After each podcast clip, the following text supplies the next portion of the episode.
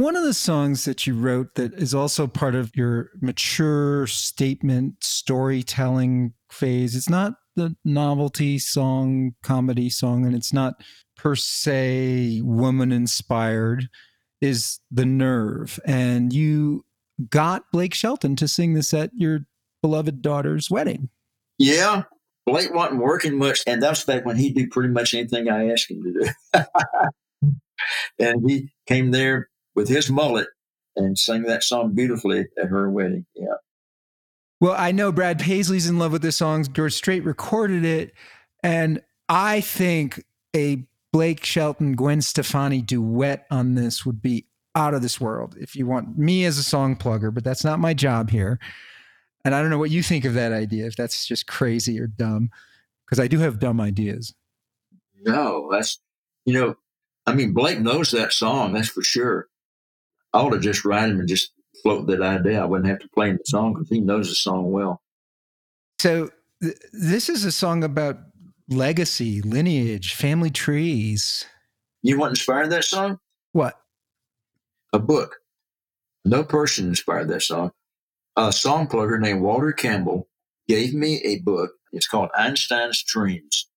So, what does a physicist dream about? His dreams were sort of like that in a way. It was about actually about Einstein's dreams. It was a fiction. And I was so inspired that the nerve really is, in, in a sense, is about physics in sort of an abstract way.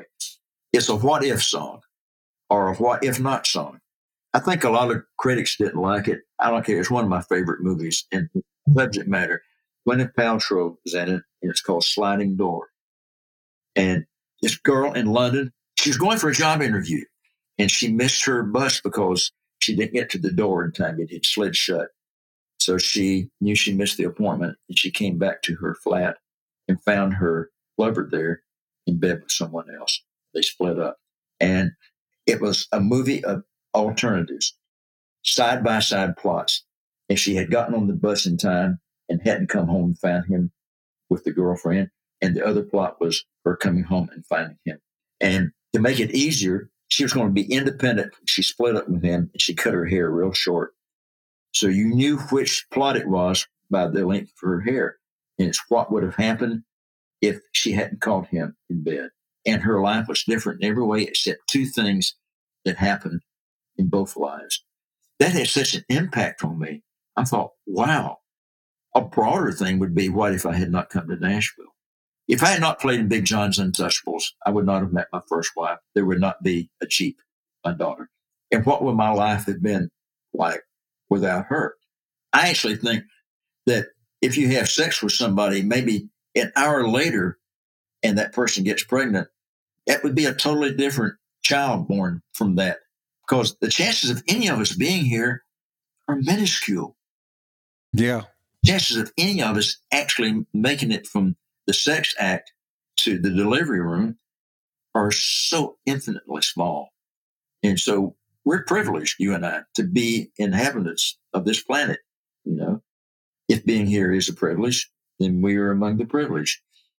That set this what if thing going in my mind.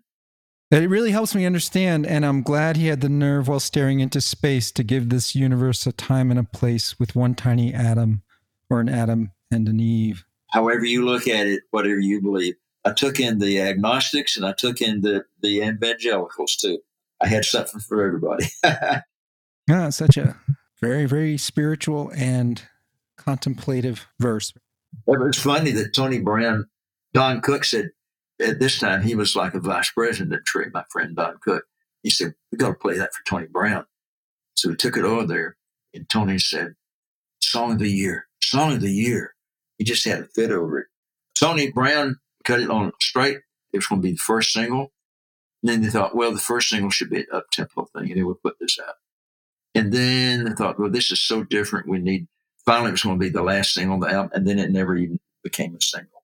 Fast forward, I was producing Blake, we're talking about some record or something we had cut, and the promotion man for Warner Brothers at that time said, "This reminds me of when I was doing promotion at MCA, and we had this song from George Strait. It's called The Nerve. I just let him talk. He said, Boy, we effed up bad. He said, That's a, the best song I ever heard. It should have been a single. It should have been a single then. And he said, We kept putting it off and it never made it out. So I said, And I wrote that song. He said, Are you serious? I said, Yeah, that was mine.